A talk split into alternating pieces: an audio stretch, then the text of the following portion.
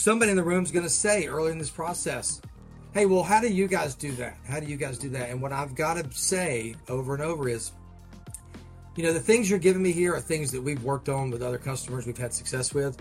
What I really want to do today is completely understand success, whether you solve this with me or with somebody else. I want to have a complete understanding of what success for all of you in the room is going to look like. Welcome to another episode of the Elite Selling Podcast. We are your hosts, Frankie and Griffin. Today we are joined by our good friend Mark Fetner. Mark is the Vice President of the Key Accounts Program at Workday. Mark has been a part of the Majors Accounts and the Key Accounts Program at Workday for almost 11 years now. And today we're going to be talking to Mark about seeking first to understand, right? Before going into any sort of a pitch or uh, a demo with a client or a prospect, it's so important to seek to understand your client, their market, their challenges, their business before leading with any sort of a pitch or a demo, like I mentioned. And Mark is really going to jump into why that's so important, the process you should take, and, and the steps you need to take in order to do that effectively, and some resources Mark recommends to sort of hone this craft and of, of listening intently. So we'll jump into it. Here's Mark. Mark, welcome to the Elite Selling Podcast. How you doing, sir? Hey guys, doing great. Love it. I've been listening to the show every episode. I'm caught up. I've really enjoyed it. I'm grateful to be here, and I think what you're doing is awesome for our whole community. Uh, I think it's it's a noble profession, and I think you're doing a great job of documenting best practices that'll that'll last for a long time. So thank you. We appreciate it. Yeah. Um, before we jump into the topic, Frankie and I were talking ahead of time. We got to give you a shout out. I, I, don't know if there's another guest that we've had on that has done the amount of research and homework that you have listening to every episode. So we appreciate you bumping up those listener follower numbers on Spotify, Apple Podcasts, etc. So appreciate it. Absolutely. Well, I think I, I told you uh, earlier, like I would never meet with an executive of a company without having at least listened to their last three earnings call. So I wanted to really kind of understand what it's all about. So I feel like I know you guys. Cool. You're practicing know you as well. preach. yeah, absolutely. Yeah, that's a good that's a good segue into today's topic, which is, you know, again, we we prepped ahead of time, asked what you wanted to focus on, and one of the key things that uh, was a theme across your approach, your your process, your business is seeking first to understand. And when we talk about seeking first to understand, it's in sales, seeking first to understand your audience, your client, your client's market, um, really coming in with that deep, deep research and understanding so you can um, have a point of view and, and really, you know, have a, have a good point of view when you go into these conversations. So we'd love for you to develop, you know, kind of continue yeah, on that, help us understand totally. why that's so important to you. So I think as I've listened to your podcast, right, there's certain themes that, that have come through consistently around emotional intelligence and, and folks, you know, elite sellers being really focused on helping their customers succeed seek first to understand is kind of the foundation for that. And Stephen Covey's name's been mentioned a lot here, right? The Seven Habits, and and somebody who's a guru to me, Mahan Khalsa, uh, wrote a book called um, "Let's Get Real or Let's Not Play: Helping Clients Succeed," which is really, I think Mahan took Stephen Covey's work and applied it to business development and sales. So, I think you know, early in my career, you know, I kind of got started in this in the in the '90s and got really fortunate early to work for a cool startup company and and, and did a big deal with a company called O2 in London. Moved to London, you know, lived over there. But I was really I had certain, um, you know, our, our CEO Carl co-CEO Carl Eschenbach talks about folks have qualities and skills. Qualities you're kind of given by a parent or a, somebody early in your life who was a mentor for you. Those can't really be changed. So I had certain qualities that applied well to this work, but I didn't have that many skills. It was all really raw. And, and I, I went through a period where I kind of, a lot of winning 50% of the time, um, which is really not fun. And I think I, have I've got to live in London, work with a great company like O2. So I got comfortable with big companies, but then I, I went to a company uh, called Blackbaud where I just learned a ton. And I, at Blackbaud, you know, we sold to big nonprofits, so higher ed, um, healthcare, uh, the big national nonprofits that you've heard of. And those were the, the largest of those was 3,000, 4,000 employees. So they weren't huge enterprises compared to what I had been doing. but there I had a mentor, a guy named Ron Ellis, uh, who really introduced me to a couple of things. I think that this whole concept of you know slow down early, seek first to understand. This is probably like 2004, 2005. There were really two books that meant a lot to me. It was Mahan, uh, Let's Get Real, which gives you a framework to really apply emotional intelligence. Um, and then another one is it's been talked about on this podcast already, but is uh, Hope is Not a Strategy. And Ron had actually come out of that tradition. Rick Page wrote that that book. Rick Page sadly passed away a few years ago, but you know this industry, this this technology, enterprise resource planning, these big uh, transformation projects goes back to the mainframe days. Companies like MSA and Dun and Bradstreet. That's where Rick Page came from. So we're, there's certain things that are always changing, and our style needs to change with it as technology changes. But there's certain principles that are always there, and I think seek first to understand. The great thing about Mahan's book is he really, really focuses on moving off solutions. Um, and I, when I first started to apply this, I can remember uh, some meetings where they were really, really uncomfortable, and you know, very uncomfortable. Where you're starting, people are expecting you to show up in an early meeting and present. Right, that's what we're all tra- kind of been trained to do. And I really tried to follow this because when I read this book, I was like, this just feels like a lot better way to do this. Um, and I tried it in a few meetings where you you start out, hey, if we're having this conversation two years from now or a year from now, and let's let's say I haven't even we haven't even spoken to each other since, what are you going to be saying is different about XYZ organization? And I the first time I ever did it, there were probably four or five people in the room who were expecting a PowerPoint, expecting a presentation, and uh, it was it was a really uncomfortable pause. It was really, and, and but I just let I let it sit. I, I was committed to it, and slowly people start to bring stuff out, right? Well, you know, in that world, it was uh, we have a real we really need a 360 degree view of our donor, our customer. It was CRM, right? Um, we've really got a lot of disconnected systems. We can't make sense of the analytics. Write those down, and then it would kind of become a flow. And I, I just really committed to that over a number of years, where became really comfortable. So I think what what Mahan's book did for me was give me a framework to apply that. that so to so to double click on that, Mark.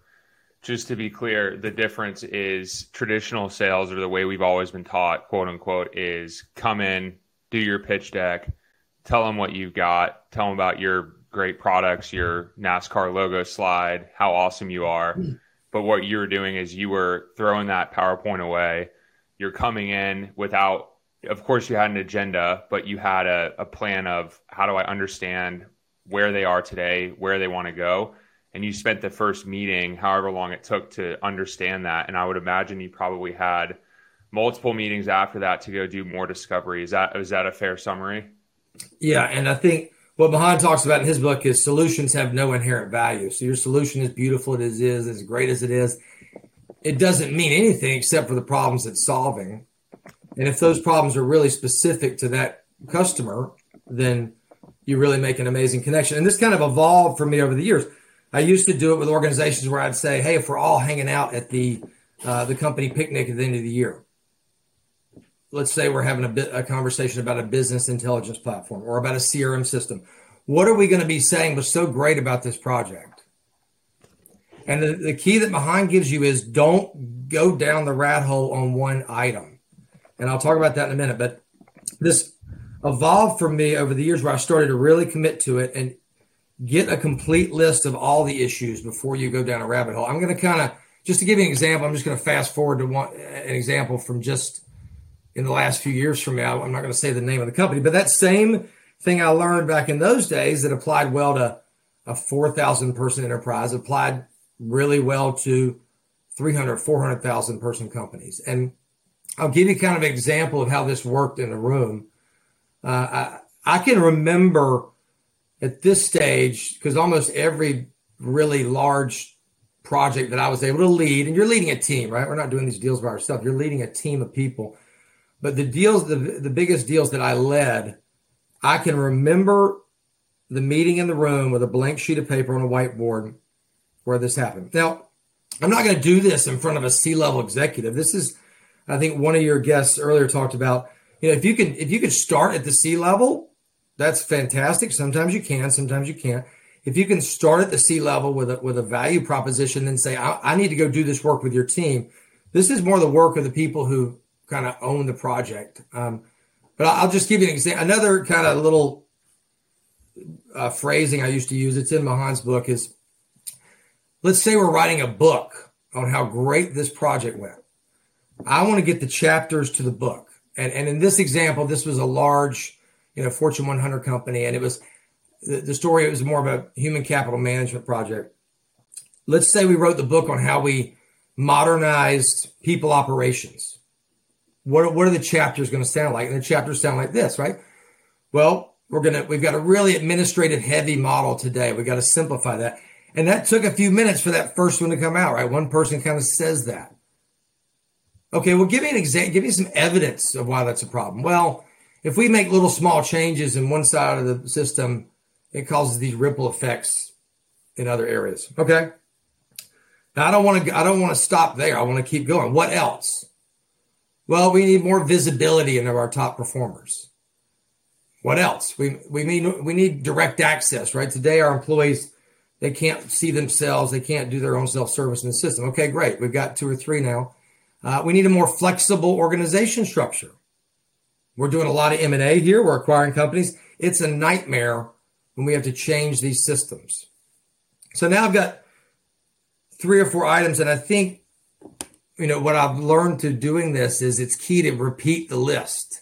Keep repeating the list because we want to get access to information that maybe you know they weren't thinking about themselves, and especially our competitor may not be thinking about. So what I find myself saying in these meetings is okay, great. Whether you do this project with my company or you fix your current systems with your current vendor, they're a great company too. What are we going to be saying if I'm meeting with you two years from now? Was so great about this project. I'm going to be saying you simplified this administrative model. You've got more visibility into your top performers in the company. Now everybody has direct access to their data.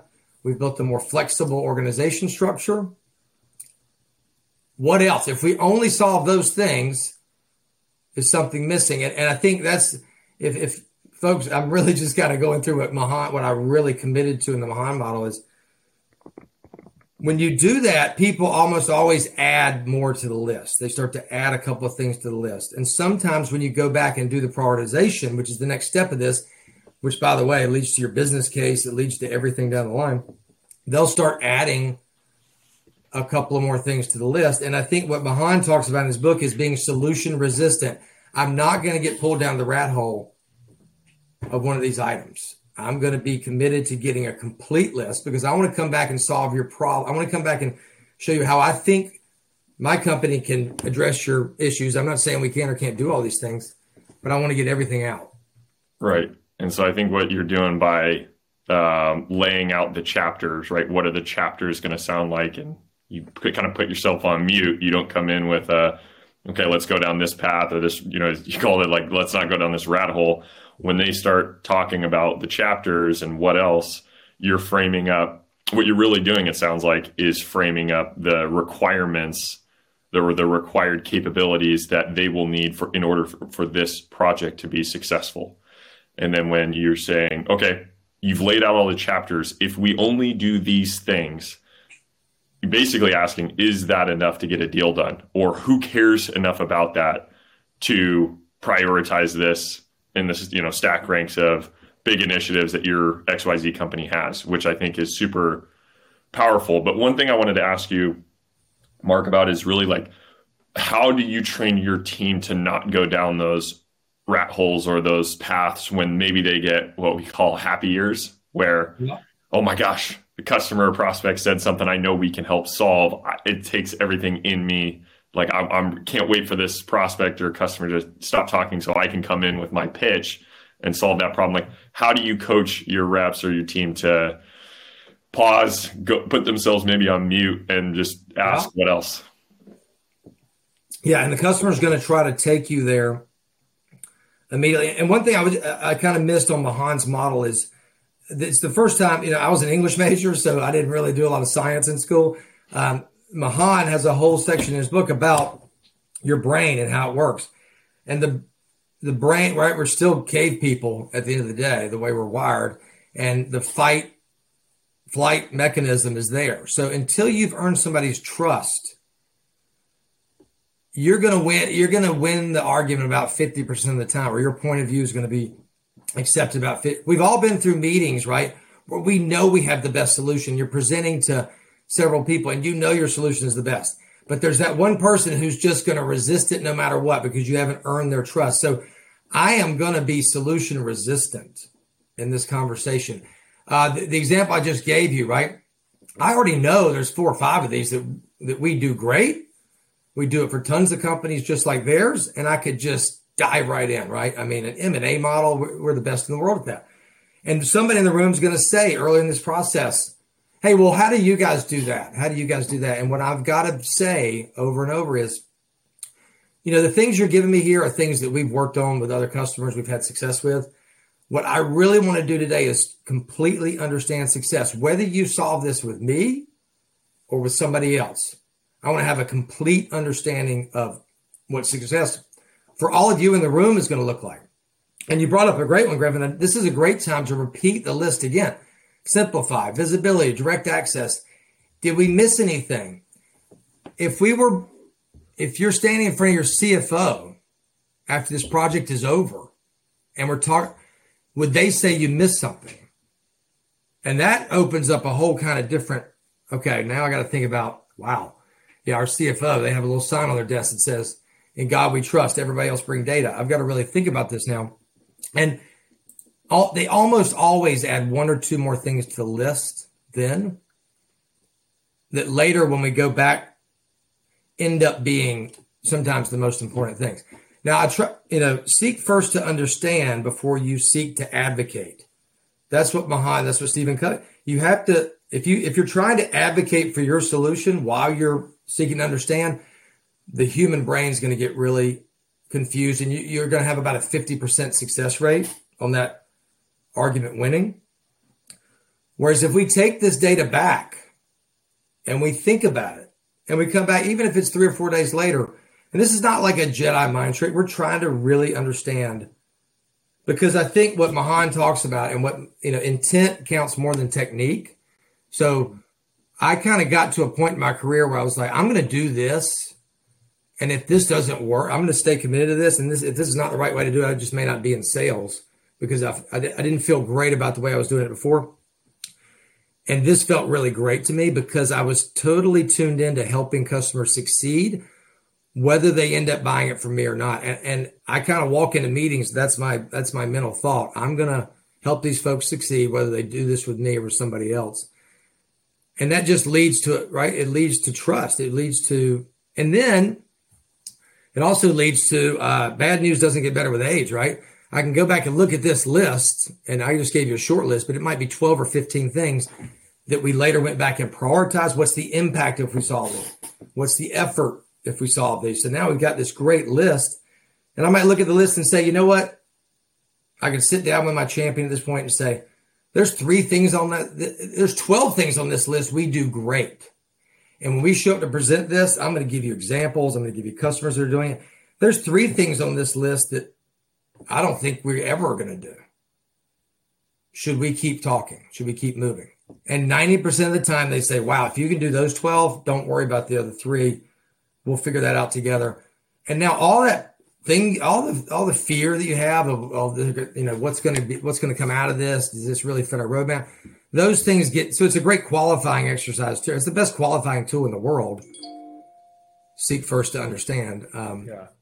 So, how do you? So it's 2023. We're in the middle of kind of a software downturn right now, but doesn't sound like it on your team how do you how do you coach people through this time of saying you need to slow down to speed up versus hey we got to close deals we've got quotas to hit how do you get people to really buy into that and what are you telling people during this time well you know i think um, i've heard some of your other callers right downtimes are, are not they're bad they're bad for people in the world but they companies are looking to consolidate with less partners get more more of their technology in, a smaller number of strategic partners. They're looking to do more with less. So if you have solutions that optimize and create capacity this is a great time. But it's even a more important time to, you know, I think I want to talk a little bit about how that concept of seek first to understand evolved for me because a few years of really doing this and really staying committed to it and having success with this and feeling great about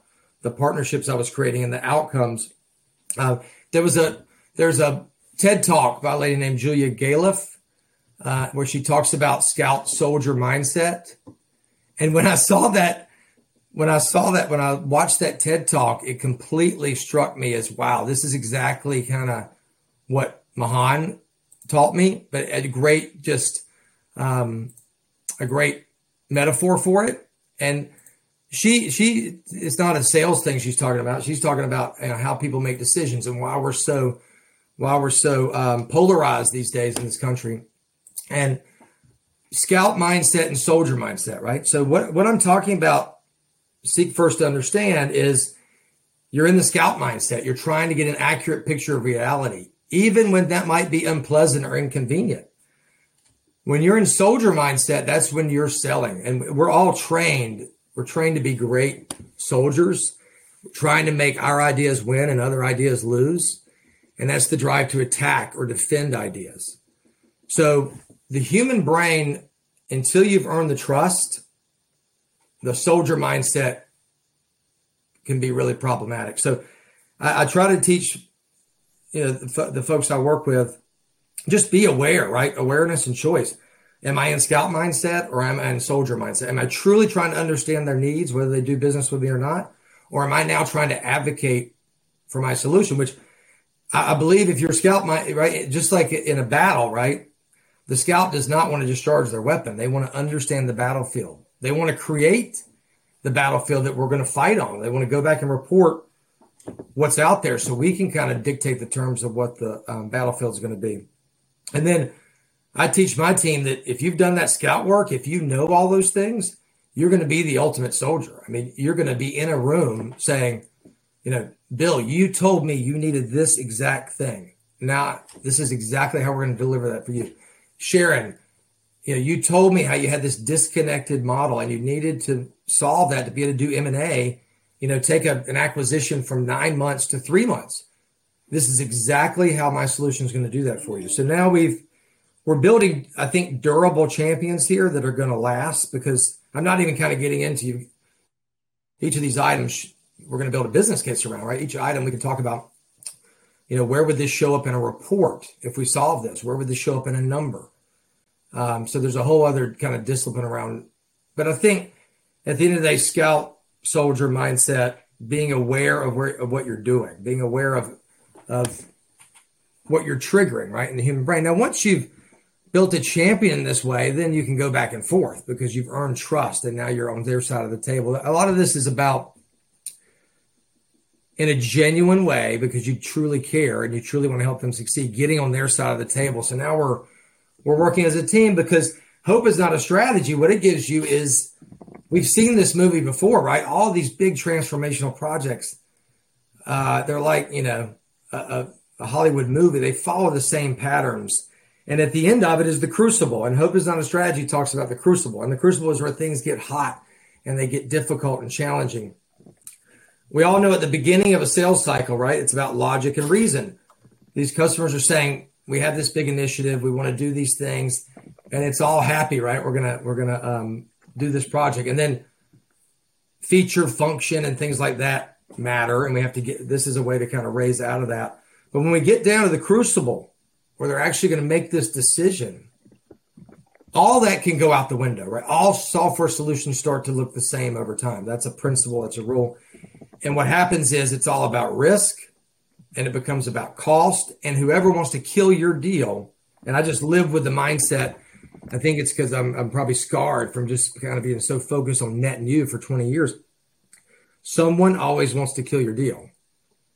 And so everything I, we're, we're thinking about in the scout mindset is to prepare ourselves for the end when it becomes about risk and cost. And we have to be the one who's helping our champion remind everyone here are all these amazing things we're going to get from this project and that we have to we have to make them durable so when they're in that meeting a lot of folks on your podcast have talked about the people who are selling for you when you're not there a lot of this is about how do we arm them in the best way. So when it's time to be the soldier, we're like invincible.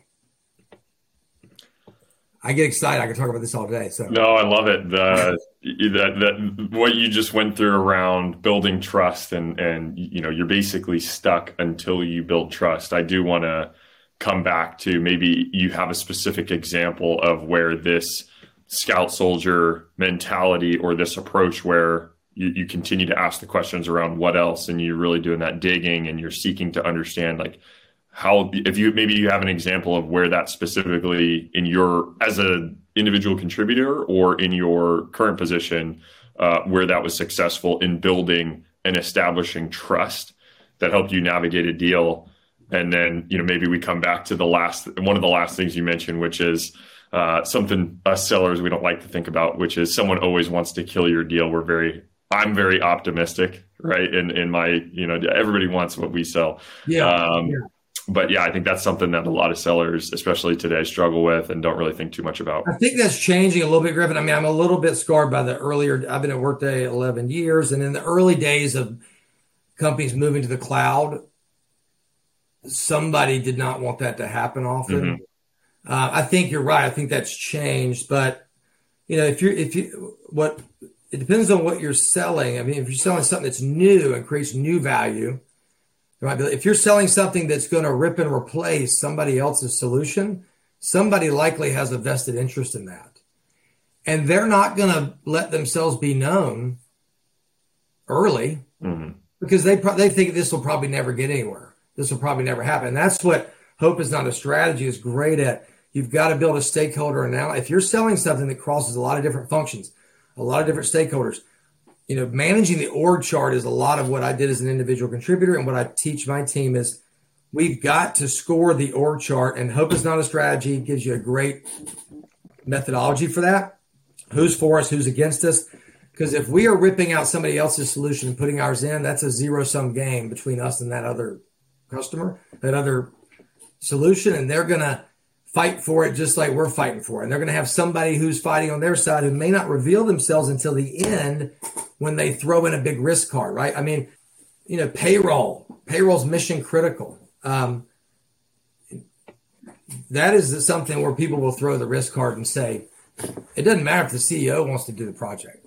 If somebody in a certain mission critical function says this will break our business, um, it's not going to happen. Not, at least it's not going to happen when you thought it was going to happen that's another angle. Let's go back to your other question because I think this, for me, seek first to understand went through kind of three waves. Like Mahan, seek first to understand before you seek to advocate. Get off of solutions, be solution resistant. Intent counts more than technique. Like I, I, I could be a terrible whiteboarder, but if my intent is I'm truly saying I'm here to help you solve an issue, whether you solve it with us or not, it, they'll forgive all that. And if I repeat the list over and over, we kind of get in a dance together um, where they're really sharing a lot of information. So it's discovery that's not just for me, it's, it's kind of a joint uh, process. And then the kind of last, I was in a meeting, meeting with Accenture a few years ago, and they brought up roses, buds, thorns. And roses, buds, thorns now I think is, is it's just a design thing. All of this is a design thinking mechanism that I, I've learned um, and I'm not always the best at, but my intent is really pure. So my intent counts more than my technique. I can have bad handwriting, and I and as long as my intent is is is right, it works. And I'll tell you an example of roses, buds, thorns we did with a customer. When I first when I heard that, I said, "Oh, that's way better than my, you know, tell me about the book or tell me about the company picnic." You get in a room, hey, what are the things we want to preserve? What's working great here? that if you do this project with anybody, needs to keep working. Those are roses. What are the thorns? What are the challenges today? What are the pains, right? And what are the buds? What are new opportunities you can't even think about because of the current state? And one of the first meetings I did this in, I was already really comfortable with intent, my intent. One of the ladies in the room was an artist and she got up and she drew a rose, right? And she drew a really beautiful rose and she drew a thorn and she drew a bud and we just went from there, right? Give me the thorns. What else? What else? What else? what's great. We don't want to show up and talk about how their baby's ugly, right? And I did this back in the early days too. But roses is just such a nice way to talk about what needs to be preserved. And so now I've got this complete list and I can document it. And in that particular example, she became, right, she got into it. And n- nobody can really resist that meeting, especially if you're saying whether you do it with me or somebody else. There's nothing to resist. So we're getting the truth. And it's, re- it, I find it an easier way to punch your ticket to the next level in the next meetings. Now, well, some of the well, how would we measure success on this particular item, right? Um, well, nobody in the room knows. Well, who would know, and when can we go talk to them? And now they know that I'm not just going to show up and throw up the old-fashioned term, right? I'm gonna we're going to do this thoughtfully. And when we get in front of your C-level executives, we're going to distill this down to three things. We're not going to show up with this whole whiteboard we did we're going to distill it down to the top three things that matter for this initiative because I know that when you get in the crucible, you're going to be competing with other projects. You want your business intelligence system, you want your CRM system, you want your enterprise, you know, complete finance system. You're going to be competing with the supply chain person, and you're going to be competing with the merchandising people. And in life sciences, the folks who do the drug trials, they're going to have a project, right? So, and this is where I think following this methodology, and you you talked about engagement plans, and I think in the last episode, Griffin, we could go on for that for a long time because a lot of this feeds into that. But we've got to be the expert to our champion on how to make this purchase, on how to do. Yeah. They only do it once or twice in their career, something like this, right? We're doing it seven or eight times a year. Whether I end up winning or not, I want to show you what I want to kind of show you what's going to happen, and it's we got to, and you got to tell customers sometimes we got to slow down in the beginning and we'll be able to speed up later.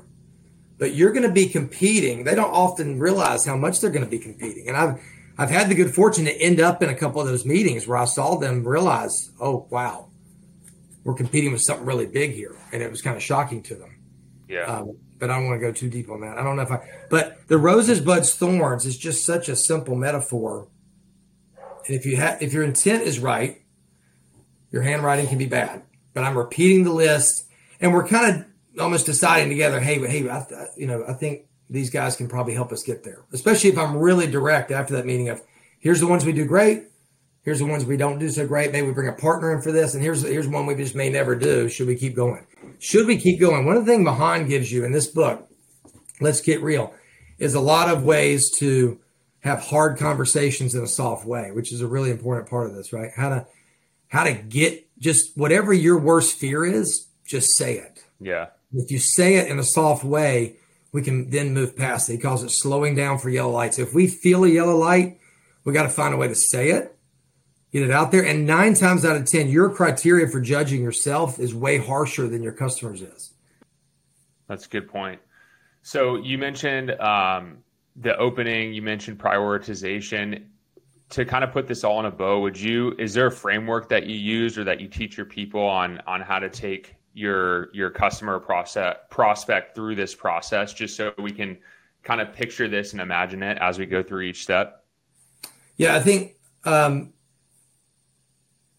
people this it's just a design thinking exercise. You've had a lot of other guests on who talk about who've used the term helping customers succeed. I, I, I want to be focused on my customer success this is just one way to do that. Some people just like to take notes. I can't sit in a room with people just taking notes. I have to put it on the whiteboard so we can all see it, so we can all talk about it. So I have worked with you know my teams, and I've worked with other folks at Workday to think about roses, buds, thorns, or something else. There's actually a I can send you guys. The Luma Institute has a number of different ways to do design thinking. Some people like sticky notes. I like the whiteboard. Um, yeah. But I think what I will do, what I do I think talk about is I'm not gonna I, I don't have super dogmatic discipline rules, but I really try to avoid ever doing the old we just need to do an overview. We just need to see an overview. I just you're putting your teams in a bad spot, the, the people who support you. Winning with sanity is a big thing we think about here. Like so in some ways, you know, there's a lot of sports analogies, military analogies. We're like the director of the movie, a great, a great um, elite seller is like the director of the movie who's putting their people on stage in the best position possible. And part of that is demanding in a in a kind way that we do this discovery. If we're gonna, if this meeting is to be valuable for your team, Mrs. Customer, we've got to have time. We've got to have, we got to get a representative group. I'm not saying you got to get 30 people on the phone with me or in a room with me. We got to have a representative group who understands this initiative. Whether you do it with me or somebody else, we got to have that understanding.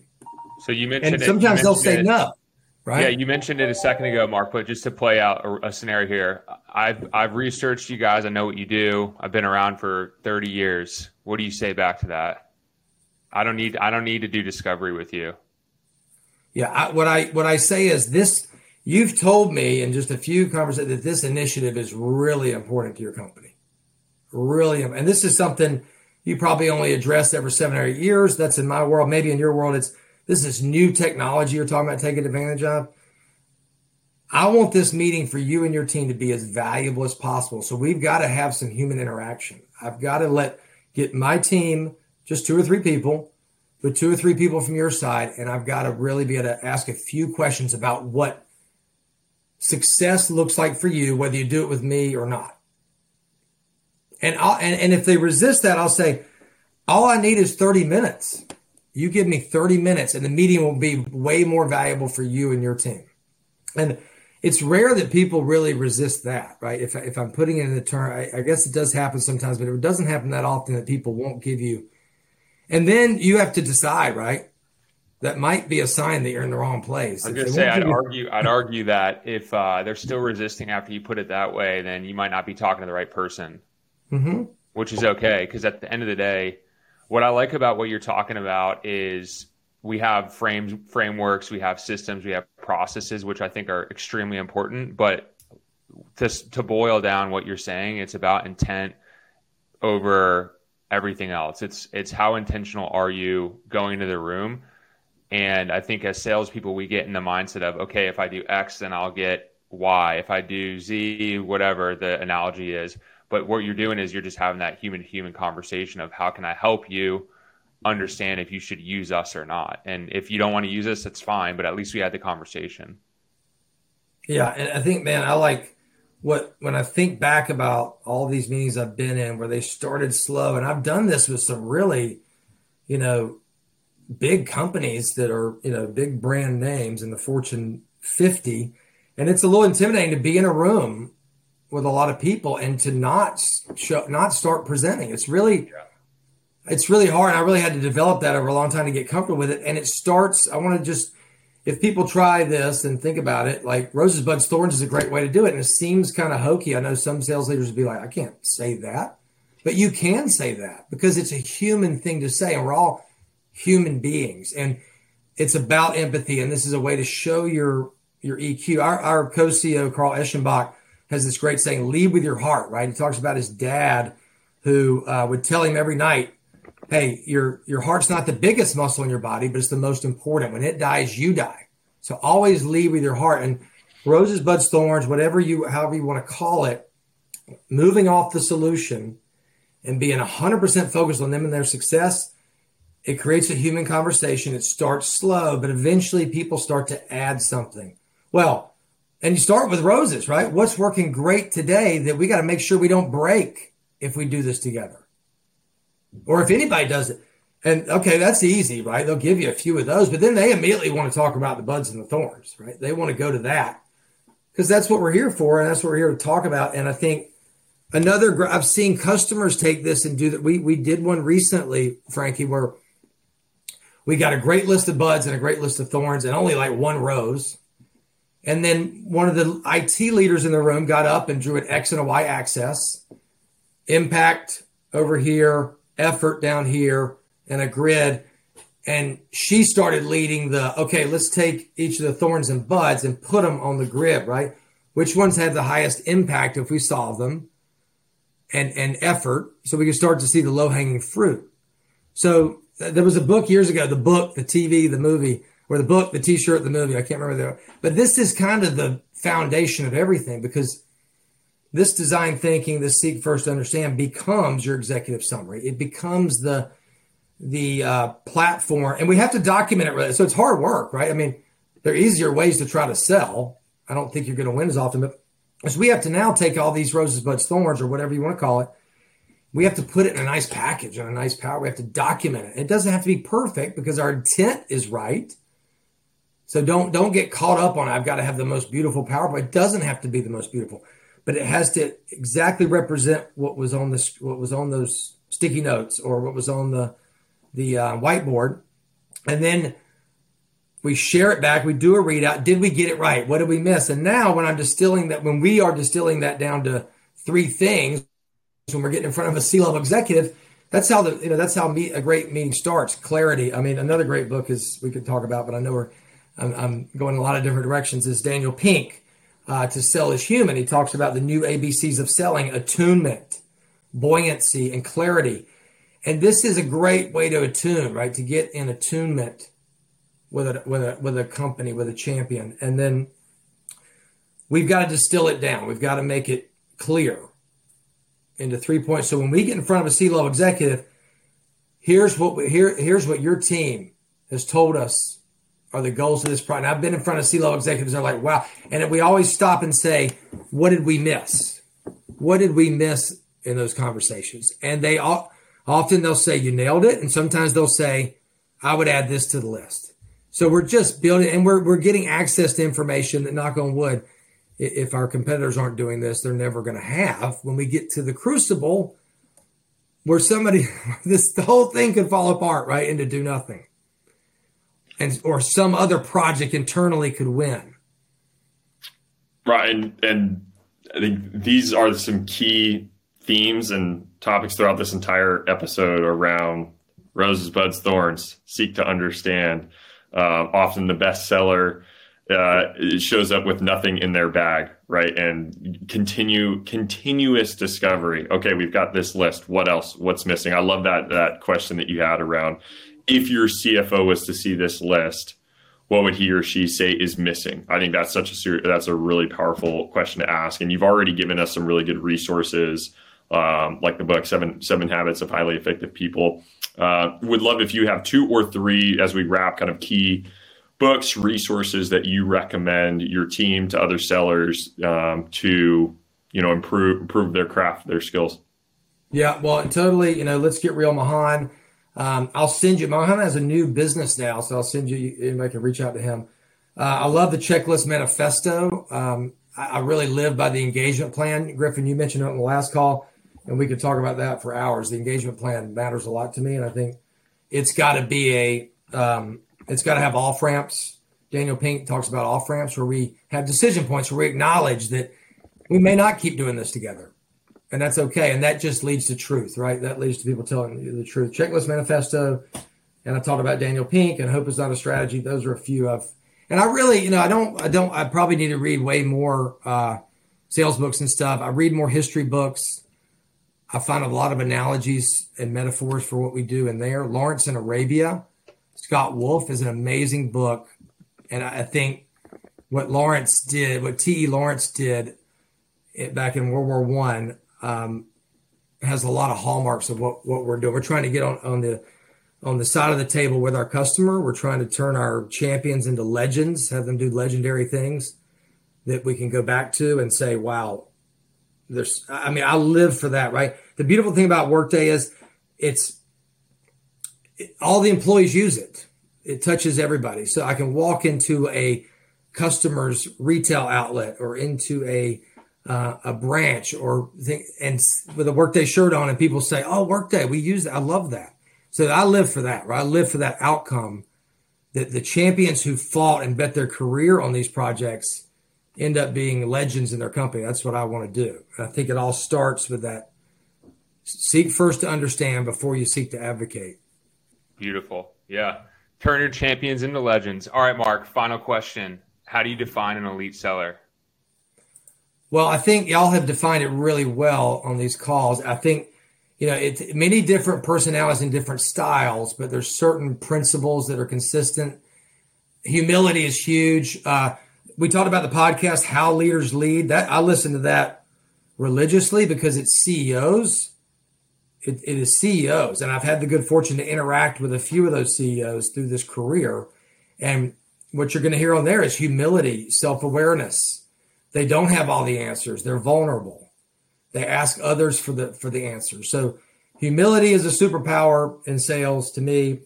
Um, curiosity, I just get so excited about learning these businesses. And I think that's part of that intent is whether I end up doing business with this company or not. Um, I want to really understand their business and try to be a part of uh, helping them do. But it's just a fun thing to be. I mean, when, when I go in a, a big corporate headquarters of a of a brand that we all know and love, I get such a heightened excitement, especially the first time. Like I'm, I, I live for that. Um, empathy we talked about, and then motor, right? I mean, motor is something that's really hard to measure, but I think you've heard on your other episodes, and just the great salespeople I know, they just have an, an unbelievable motor and drive. Like it doesn't have, they don't have to be told what to do or, or, or how to roll. It's good. they have to be coached. Everybody needs a coach. Tiger Woods has a coach, right? Um, Tom Brady has a coach. Everybody needs a coach, but but they don't they don't need to be driven. And I think uh, there's a great term that our vice chairman, Phil Wilmington, uses. They're able to command the resources of the organization. So when the customer sees them as the person who is bringing in the experts, bringing in the executive sponsor at the right levels. They're, com- they're they have command of that organization and how they're going to serve that customer. I love it. Humility, curiosity, motor, drive. They command the resources. Spot on. Well, we appreciate your time, Mark. Thank you for jumping on today's episode. And Thanks, guys. We'll make sure that if any anybody wants to connect with you, they can they can reach out over LinkedIn. And uh, thank you again for sharing the resources. We appreciate it. I appreciate what you're doing. Thank you. I'm, I'm honored to be a guest. Amazing. Thank Thanks, Mark. Happy to have you. Okay. Bye bye. Mark, thanks for jumping on the podcast with us today. Really appreciate your time. One of my favorite things that we talked about today was being intentional over technique, throwing away the quote unquote playbook and coming in with your PowerPoint and your slides and thinking about what does a customer need to take away from this meeting? How can you help them? How can you sit down and map out their roses, their buds, their thorns, and get a real understanding of where they are today, where they want to go? And then another great thing within roses and buds is what's actually going well. Give your customer or prospect some credit and that goes back to being intentional over your technique. So, just an amazing episode with so many fantastic resources from books to podcasts to people to follow. Um, and, and the last thing I want to end on is Mark talked about what is what does the CFO say that is missing, or what does the CEO say that is missing, and asking those intentional questions before you step away and start selling your product. So, just an amazing episode really brought the human touch and human connection into the world of selling. So, Mark, thank you for joining us. Be sure to go check him out on LinkedIn, and uh, we'll see you next time.